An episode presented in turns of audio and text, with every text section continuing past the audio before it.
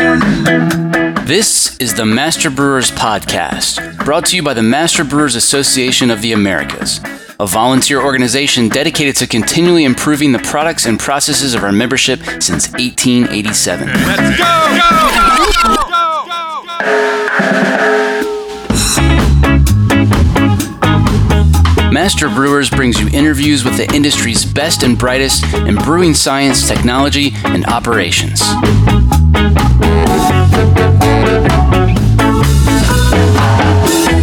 down, I'm moving too fast. This podcast is proudly sponsored by the packaging division of Micromatic, the leader in keg spear quality and innovation. Let our veteran technical support staff provide you with the training and information you need to safely service your kegs. For more information, visit micromatic.com. That that dance of working with growers and trying to get the quality year to year to be where we need it to be has been you know a really delicate dance i would say Today on the show, we drop in on craft malting pioneers Andrea and Christian Stanley. You'll hear about what it takes for small scale growers, maltsters, and brewers to work together at the local level. So Valley Malt was one of the first craft maltsters in the US. I believe you guys got started in 2010. How about giving us a little bit of company history? Why and how did all this come about? Chris is pointing to me. I guess I'll start with uh, just our basic love of craft beer and appreciating all of the craft brewers that lived um, and operated in our neck of the woods. Um, and also a love for agriculture and trying to uh, bring food systems to a more local level and supporting local farmers, which then creates more land in use for farming versus development. And so, kind of seeing those two industries or, you know, two um, values, I guess, we, we kind of had this idea of using local ingredients to maybe start a small brewery. And when we started looking into what it would take to actually make that happen, we realized that malting was a key process that we really didn't know anything about. But we soon found out by talking to a few brewers that there really weren't any malt houses uh, anywhere on the Northeast um, or anywhere on the East Coast, really, that the closest ones were in Wisconsin and um, that they operated at a really large scale. So, two real big revelations to us were that there really were only a handful of large malt houses operating in the US, and that they were operating um, really far away from where these craft breweries were. So, we thought, you know, rather than start a brewery, what about trying to start a small malt house? And so that's really the, the beginning of the story. And then, really, like anybody that becomes an entrepreneur, you start putting together numbers, you start talking to people about supply of raw materials, um, marketing that product to brewers, so talking to brewers. And um, nine months into all of that planning, we Chris had designed a, a malt system and had it built, um, and we were up and running, doing one-ton batches. And that was in 2010. And now we're here seven years later, and we're malting um, about eight tons of malt per week. Talk about that transition a little bit. You know, starting out at one ton, and you know, how did you grow from from from one to where you are now, and uh, maybe hit some of the highlights along the way there. I mean, from the uh, equipment side, we uh, started with one ton with the system that we originally built, which basically we built on uh, some retirement savings and credit cards to start the business. And then we um, went to our next phase. We actually were, oh, and we got some money from like a local small business association too to kind of start the business. And then further down the line, we ended up buying some used malting equipment actually from Malterie Frontenac, which is up in Quebec, Canada, um, the province of Quebec they were looking to expand. And so we purchased essentially four one ton bins from them. And had another round of financing to get those bins. And that's when we went from our transition from doing one ton of malt a week to having four tons a week, I guess. Um, and then we've we kind of ramped that system up. So with the one ton system, we were maxed out at the end. And when we started with the four ton system, I think for the first at least six months, we probably were only doing two or three tons a week. But within the first year, I would say we were up to doing four tons a week. And then subsequently, we were just maxed out at four tons. We even put in a little area. We expanded our building, put in an area where we were floor malting as well as doing the pneumatic malting in the bins. So we were able to up our production a little bit that way. And then about two years ago, we started another expansion, which we just finished in January. And that was to put in a separate kiln and a separate steep tank, but still use the four one ton bins for germination.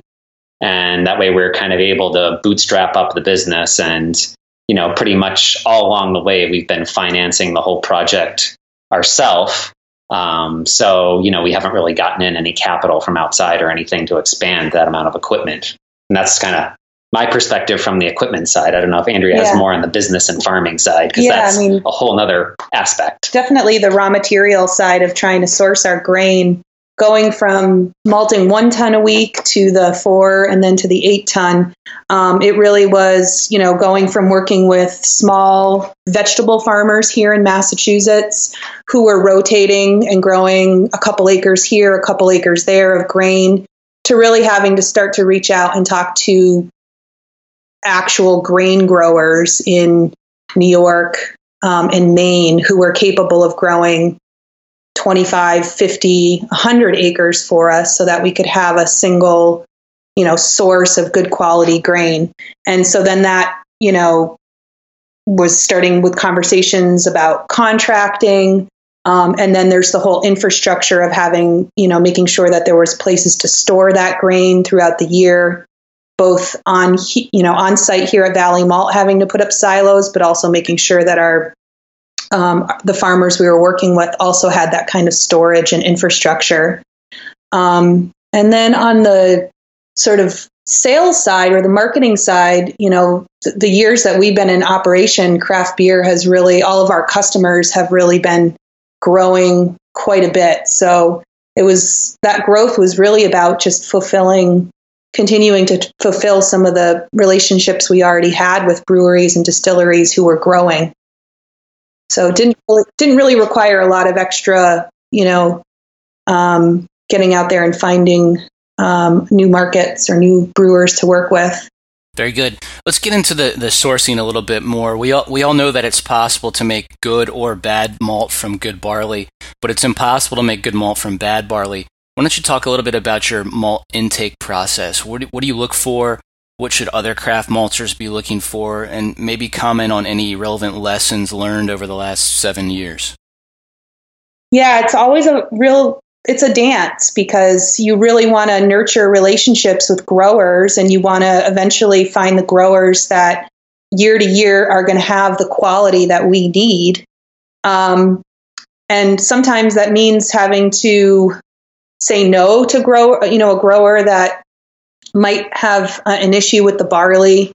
Um, just to back up, you know, basic parameters parameters that we're looking for are germination. First and foremost, the grain that we get has to uh, have at least 97% germination rate. And we look at another number called the RVA or a falling number, which is a sign of any pre sprout that might have happened with that barley to make sure that the germination that we see today is the germination that we will get 10 months, 12 months, 18 months from now. Um, and certainly the moisture content of that grain is also going to be really important, making sure that it's under 13% or, you know, right now we're looking for closer to 12 and a half or 12% moisture. Um, and that's going to help it, be, you know, stay stable for a lot longer. Um, and then we look for, um, you know, other things like the protein content and am I missing anything? well, the, Yeah, si- the size of the grain, the uniformity of the size, you know, making sure it's plump. Um, but really, that germination is first and foremost. We need we need to see that and make sure that that's good. Yeah, And- Don too. And and DON Yeah. vomitoxin, making sure that that's low, under one part per million. Um, but yeah, I mean the the that that dance of working with growers and trying to get the quality year to year to be where we need it to be has been you know a really delicate dance i would say and sometimes we i have accepted grain that was pre-sprouted and tried to work with it. You know we tried to work with it as best as we could because we wanted to really nurture those relationships. Um, and you know sometimes yeah we we did make crappy malt from crappy barley that is for sure. And I would say another thing too we do is when we look for farmers, we're looking for people that we know have experience. I don't know how many people come to us and say, "Oh, I've got a hay field and uh, I'm trying to like change my tax bracket and what the some grains in those fields." You know, is that something you'd be interested in? And it's pretty much like, no, no, that's not Yeah. because you know we're looking for growers that either have experience growing grain or are willing to financially commit to getting the equipment for those grains. So just basic stuff when we start talking to a farmer we'll ask them you know do you have a seed drill? Do you have a combine? Do you have um, a grain dryer? Do you have somewhere to put the grain once it's harvested? Um, all these different questions that just kind of vet people to make sure they're serious and that will make a big improvement toward um, getting quality grains because you know they're committed.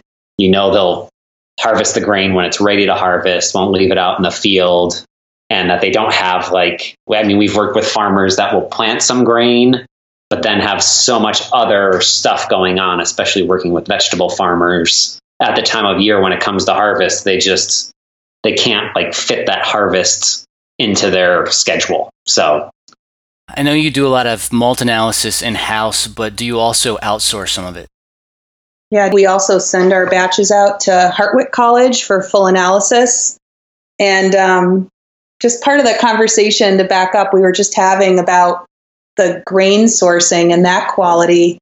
Um, something that's been really helpful to us since that Hartwick lab has opened up and Aaron MacLeod has been doing grain analysis is that he's able to really talk with growers from a place of authority as a third party um, to let them know about the quality of their grain and where there might be issues. So it's not always us as the buyer that's having to tell a grower what might be wrong with their grain.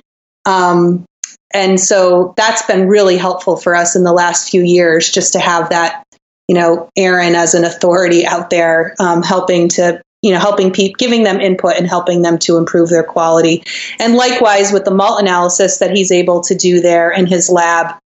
You know we i mean last year well i guess it was almost two years ago now um, we were having problems with wint malt as you know we were talking about wint malt before. And we were just seeing low alpha. It was a low protein wint malt to begin with but it was also really low alpha and trying to figure out how we were going to somehow correct that in our process um, through you know germination time and and kilning so i don't know why i got off on that side tangent No, that's but- okay. I was kind of going there anyway. Um, I, I'm curious if you could comment on, you know, what has been the most difficult barley you've had to process at, at Valley Malt. It sounds like you've had lots of different challenges, but what what are some of the biggest curveballs you've had?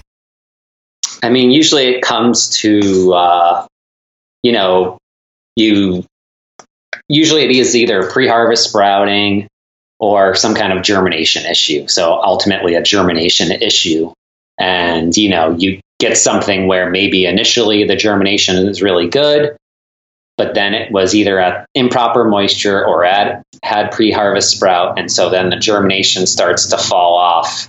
And that's really when problems start to happen because you know we're buying truckloads of grain storing them on site here in silos and if the germination starts to drop in those silos eh, we have a problem on our hands because that's a, a big investment we've made to then have no real product we can produce with it so i would say that's that's really the biggest risk and the hardest part kind kind of broadly speaking Yeah, just this past year we had about 50 ton of a barley that the RVA was fine. It was above 120.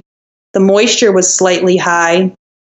And about 11 months after harvest, we went to start malting it, and the germination was under 80%. And mm. really, not, you know, at that point, there was nothing we could do. So, um, those things do happen. Yeah. and, you know, we're at, you know, asking the lab, like, Aaron, what could have gone mm-hmm. wrong, you know? And he's like, I, you know, I guess the higher moisture. And we're talking like 13 and a half percent, you know, moisture, not anything crazy. Yeah. Um, but uh, it is, you know, barley is a living, it's a living seed. And yeah. there's a lot about it that is still, I think, probably a little bit unknown, at least to us. Could you comment on the difficulties of bringing a new crop year into your malt house? Just how much of a challenge is that? Yeah, I mean, we're we're just deal, you know, starting with a same farm, same variety, different year, and we we thought we would be able to have our same steep schedule for this particular variety and same germ schedule because the protein content was similar. It was within like I don't know, it was 8.9 in 2016 and 9.1 this year or something. So low protein on um, Endeavor, which is a two row winter barley, a North American, you know, mostly North American genetics. Um, and we're seeing that our first few batches, um, you know, had higher beta glucans. Um, you know, we try to look to have our beta glucans under, you know, under 100. So, um, so we're just trying to figure that out now with steeping out to a little bit of a higher moisture and germinating a little bit longer. Yeah, and looking back in seven years, we've never really had any concerns with our wheat, our our wheat supply. It's always met quality specs. Rye, same thing. Spelt. It's the barley. It's the malting barley that has been the most difficult grain to continually source. You know, good quality.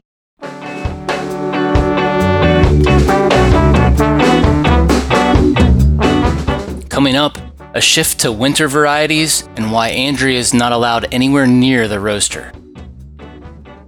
I'm John Bryce, and you're listening to the Master Brewers Podcast from the Master Brewers Association of the Americas. This podcast is proudly sponsored by the packaging division of Micromatic. In 2015, Micromatic introduced the concept of a 10 year, 10 color coating of CO2 valves as a tool for brewers to proactively separate kegs which are due for spear service or replacement. Industry veterans John Graber and Steve Brott are available for workshops and presentations to ensure safe and effective maintenance of your Micromatic spears. For more information, visit micromatic.com.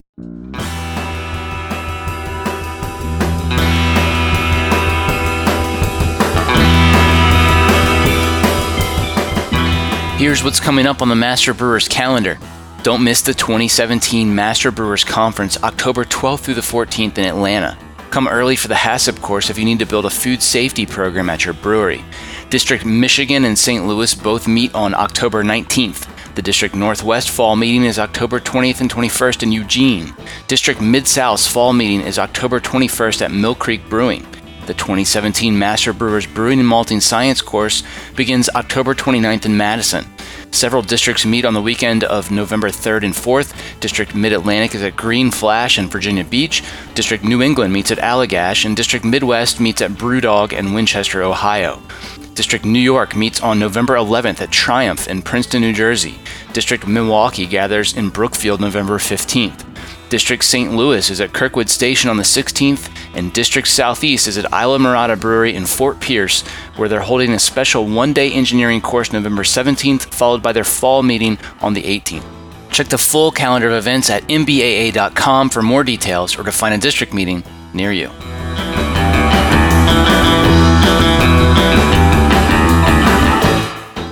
Now back to the show.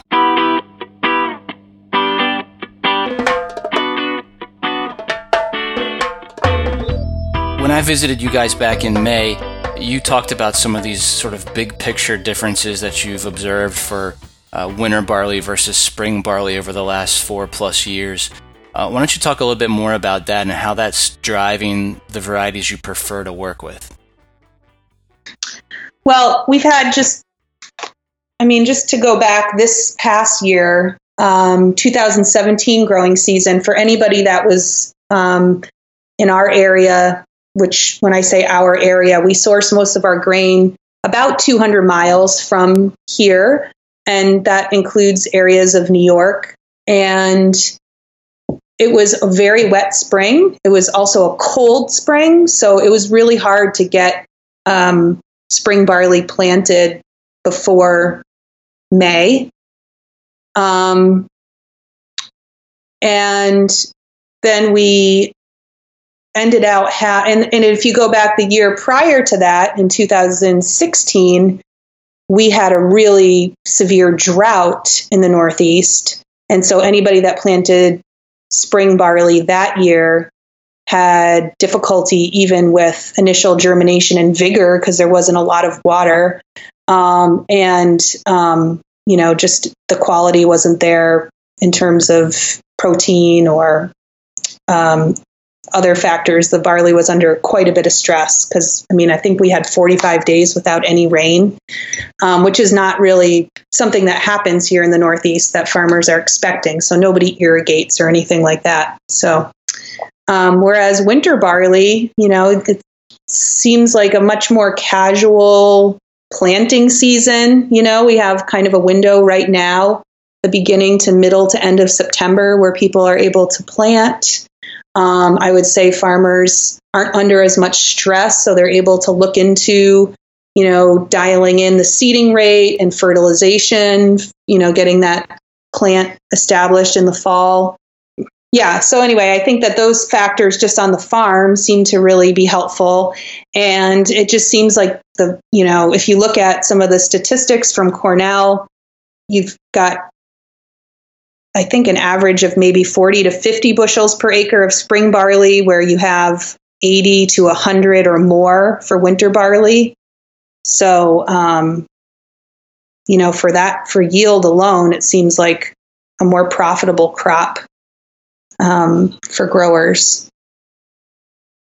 Last fall, we were trying to source more winter varieties, um, more winter barley seed, and we had a, some trouble getting certain varieties that we wanted. But this year, we were able to bring in um, quite a bit of seed from Idaho, and you know, be able to have our growers plant that. Um, so I would say pretty much all the grain that we have contracted for next year is all winter barley. Um, whether or not we end up buying some spring barley more on us on the spot, well, you know, we could, but for the most part, it's we've pretty much transitioned to all winter varieties. Yeah, to malt here. Do, I would say the only exception is we do source some grain from Maine, and in Maine, they can't grow winter varieties. Right. So, you know, a lot of times if we are buying something out of Maine, which we like to support them, uh, we will buy spring varieties. But with the ESBN and that kind of thing going on right now, there are a lot of new spring varieties that can be planted there that are doing well. So, just kind of a matter of time to see what happens.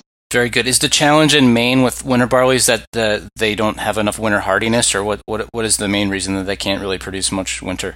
it. Yeah, they just the grains just don't they'll they'll they'll frost kill or whatever okay. you want. Yeah. Kill. Okay. All right, well, let's go back to flavor. Uh, just like craft brewers, it's not enough to just be small and local. Uh, you've also got to have a, a, quality product and you have to differentiate from all the other malts out there. I know you guys are big fans of the hot steep method, which we covered on episode 42. Why don't you talk about what that's done for quality at Valley Malt? One thing we, we realized when we first were able to start doing the hot steep method last spring, summer, um, was that our Pilsners had kind of a too much of a green sprout flavor and aroma to them. So we were able to look, you know, at our process and start with our curing temperatures and um, achieve a little bit longer and higher curing to correct that what we considered a flaw in our pilsner. And then we're able to kind of work with brewers one on one and just, you know, have a couple of different curing rates for a pale malt and see which one they prefer.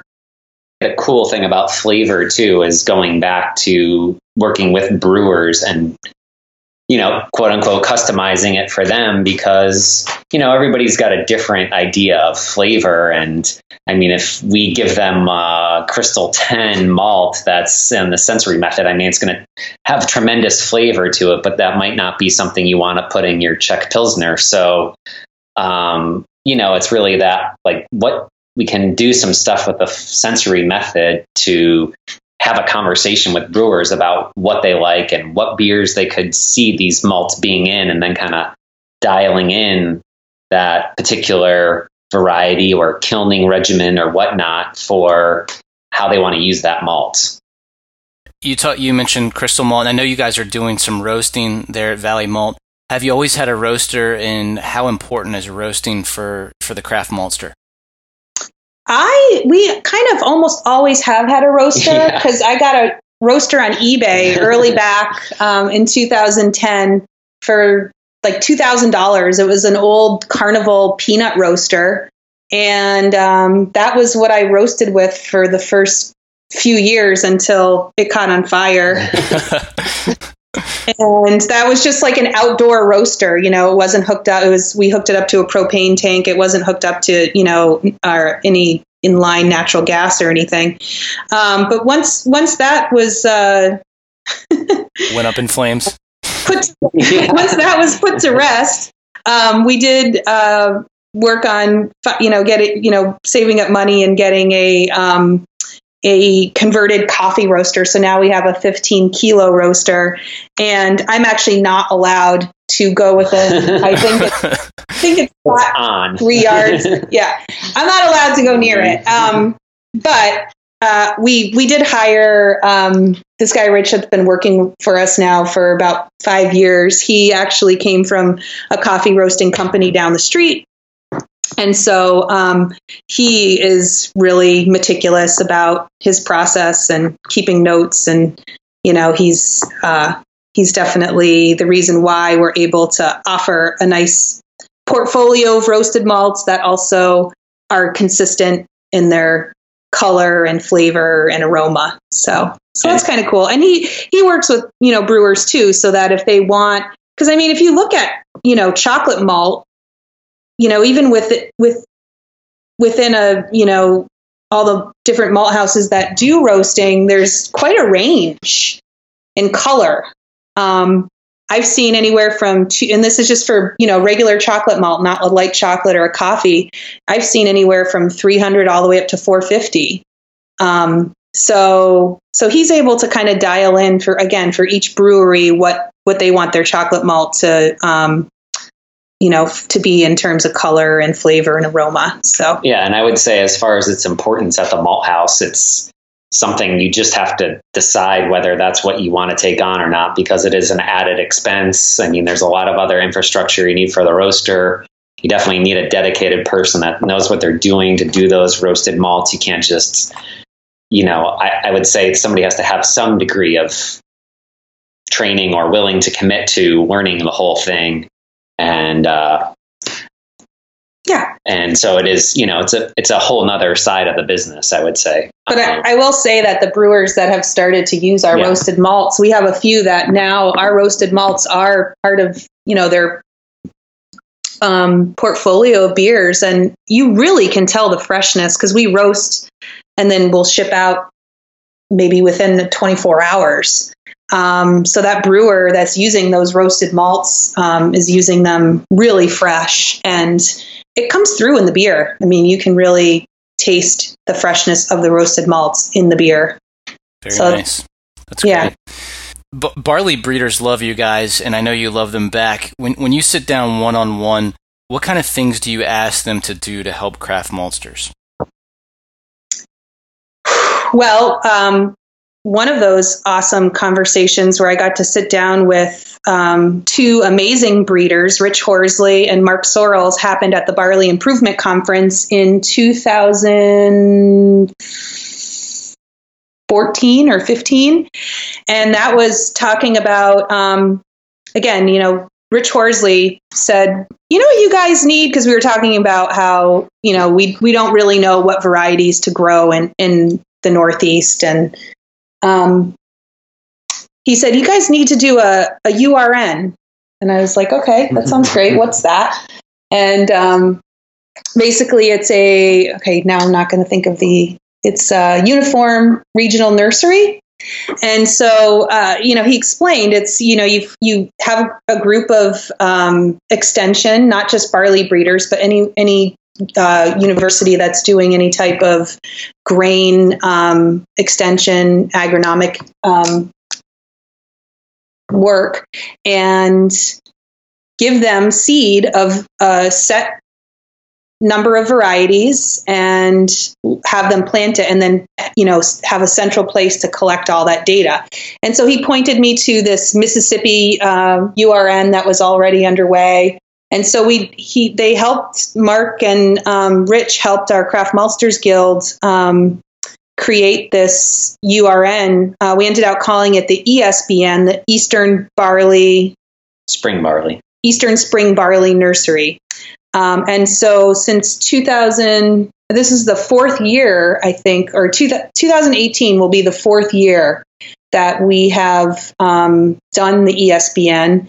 And there's about 23 varieties um, of spring barley, two row barleys, and they get planted in about 20 different locations um, from Michigan all the way to Aroostook, Maine, all the way down to um, Pennsylvania and Virginia. And um, the data gets collected. Some malt, um, small malt malting is done with them, um, and a malt analysis can be performed off of that.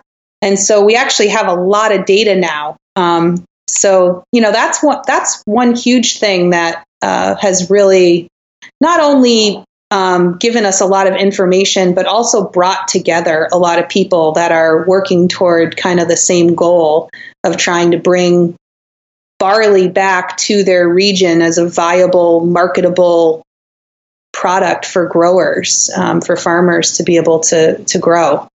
Um, so yeah, that that's one thing we talk about. I guess you know talk about um, how different varieties are working for us in the malt house. Um, we talk a lot still about two row versus six row. That's always a fun question. it's it's one of those that's that the two row versus six row is always one of those really interesting things because really we've malted some amazing six rows and uh, it's got to be really frustrating for some of the breeders that were told for the last several decades to just you know focus on six row and then to have that turn around and now be two row. yeah, takes a long time to catch up to that. You're considered pioneers of the craft of, of craft malting. I'm curious if you could comment on sort of what's been critical to your success and survival. Mentally, all of the above. yeah, yeah. I think probably not growing extremely fast. I think we've kind of maintained a pretty slow growth compared to, you know, maybe some of the brewers that we work with or some of the other malt houses, um, starting off with, you know, 10 ton systems right out the door, um, or, you know, growing from one ton to 10 ton. I, I think that slower growth has been good for us just in where we are and as um, owners in terms of our level of comfort with um, risk and that sort of thing. I'll tell you another thing that you mentioned when I was up there that I thought was really interesting is you talked a lot. We've already talked about it some today, but you talked about the relationships in the supply chain that make it work. But you also talked about, you know, finding the challenge of finding growers that were willing to work on your scale. And then in addition to that, you also talked about on the other side of the equation, the brewers that were, you know, eager to work with you, you know, despite the learning curve at the out of the gate. Having transparency as a value for our business, I think, has really allowed us to have frank conversations with both our growers and our the brewers that we work with just in terms of you know having you know issues with supply or um, you know in the early days when we didn't have malt analysis you know that's that's a lot to ask of a brewer that's buying your grain at a premium to say that we don't have anywhere to send it to give you analysis. You're just going to have to brew with it and and hopefully like it you know? Um, but honestly those conversations were were more them understanding and and us more just talking about how nice it would be to be you know that this is our hope and um, them just kind of you know finding where it worked. You know for example a few of the breweries we work with they buy um, warthog wheat from us. And warthog wheat was a variety of wheat that had really great flavor low protein and we had a grower that was able year to year to grow and clean and store really, really nice quality wheat that was easy to malt, had great germination.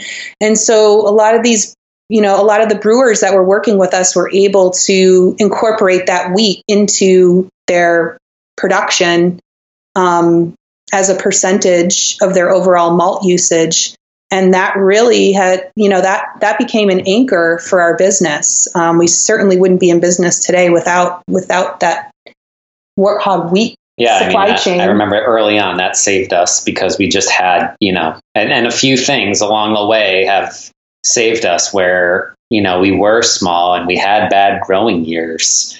And we were able to just like make something work between what the farmer had and what a distillery might have needed and make that work. And that was enough to like get us through in conjunction with some other things. And I think, you know, we definitely have had some lucky luck along the way that's helped in that circumstance. And then uh, just also just having that commitment from our customers where they're willing to put, you know, a certain percentage. It might be two, it might be five percent of local ingredients in their beers, and that you know local ingredient is a lot is coming from us in the form of wheat or rye, or maybe it is barley.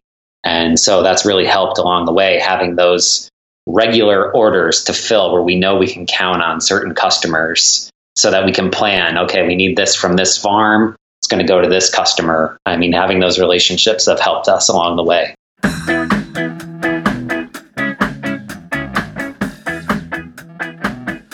That was Christian and Andrea Stanley here on the Master Brewers podcast.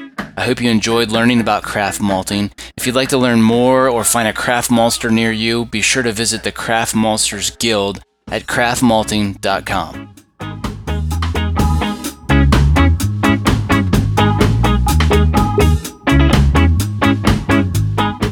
130 years ago, Master Brewers was built on the concept of brewers helping each other out so we could all make the best possible beer. That's still true to this day, and it's where a lot of the camaraderie in this industry originated. Master Brewers' award winning Ask the Brewmasters is the best place to go for troubleshooting, where you'll find the industry's only discussion forum that's moderated for technical accuracy by a team of experts. See what everyone else is talking about at community.mbaa.com. United, we brew. The 2017 Master Brewers Conference is October 12th through the 14th in Atlanta, Georgia. Conference details can be found along with all the other great resources at mbaa.com. Well, I can't get stuck, I can't be losing too much. Did you enjoy today's episode? Would you like us to keep making more? If so, there's a really simple way you can let us know. Subscribe, rate, and review the Master Brewers Podcast on iTunes, Stitcher, or wherever you get your podcasts.